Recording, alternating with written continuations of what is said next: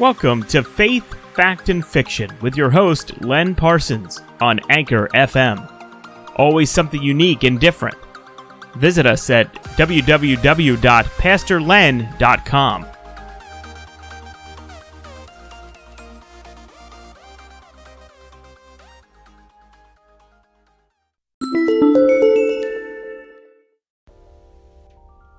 Welcome. This is Pastor Len on Anchor FM. Short discussion today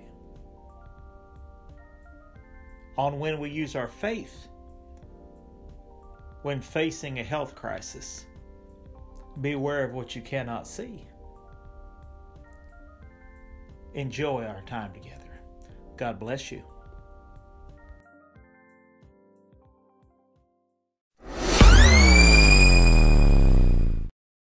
Chapter 6 Health Friends drown because they misjudge the conditions and the true situation they are in. One of my very best friends left this world too soon because he misjudged his own strength and his value to the kingdom of God. He was a real man's man. Another way of saying, everything I'm not. Strong in body, mind, and soul, and filled with the Spirit of God. He was my mentor in the prison ministry someone who recognized my gift when it was very rough and treated me as his equal when I was a babe in the ministry. We could talk for hours about the Word of God and go ages without talking and pick right back up like we had never been apart. In all the years I knew him, we never had a personal talk. Never a single word about struggles or discouragement or besetting sin. I am a slow learner, but I took it to mean he didn't have any, so something was just wrong with me. When I finally received deliverance from a lifetime addiction, he said, I wouldn't tell anyone if I were you. People tend to judge you for what your sin was and not remember you're delivered from it. A lot of what we call faith or strength is just denial. Sometimes we get so good at denying the waves, we go under. He had come through many battles and had been able to overcome them all. He told me one time hospitals were too expensive and he didn't want to ever get on medication. He looked healthy as a mule and was traveling the world as an independent missionary. The last time we talked was on the phone, and I'm glad we talked a long time. We discussed the Word of God and minor foot pain and how much joy it had been to watch his youngest son marry. That was the last time I spoke to him. In a few days, a lady from church called and said, Can you believe the news? She said his first name. I asked, What about? He's dead. Died last night. I'm in shock saying who's dead. I'm saying, can't be true. Are you sure? How do you know that when he's my best friend and I didn't even know he was sick? It turned out he'd been having chest pains but wouldn't go to the doctor. God was either going to heal him or he was going home. He went home. I loved him so much, but he went home.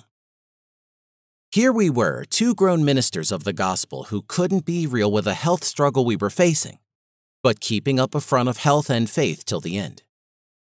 When I see him again on the other side, I'm gonna hug his neck and tell him heart to heart no more secrets, no more secrets. If he had reached out even faintly and stated, I feel like I'm going under, I would have assured him of his value to the kingdom of God how he was more valuable on medication than most of us healthy. Never be afraid to reach out over a health issue. We all need one another. God made it that way. Another example with a better ending is the story of my wife who lost 50 pounds in six months.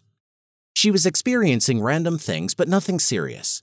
She thought she must be getting a little older, maybe going through the change or maybe vitamin deficient. She was taking vitamins for her skin, vitamins for her hair, and natural energy boosters. I was watching from the outside and could see what she couldn't see. I watched her waste away before my eyes. Women friends were complimenting her weight loss and telling her how great she looked, but I knew something was very wrong. She was drowning in plain sight. She had become so used to the symptoms she couldn't discern the danger zone she had drifted into. Sometimes we allow what we are afraid it might be to keep us from finding out what is actually going on. I finally made her mad enough and convinced her to go to a real doctor and not a walk in clinic. An hour later, I received a call from my wife saying to come down to the doctor's office as soon as I could. They are calling the hospital to get me admitted right now.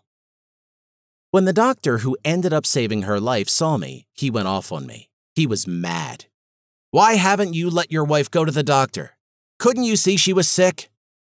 I told him I was the reason she was here today. I had to force her to come. I told him she had been to several walk in clinics who said it was just a virus. She had become so used to being tired and worn out, it had become normal to her. She had passed from the normal zone into the danger zone and was drowning in plain sight. The waters of cancer nearly took her under, drowning in front of my eyes.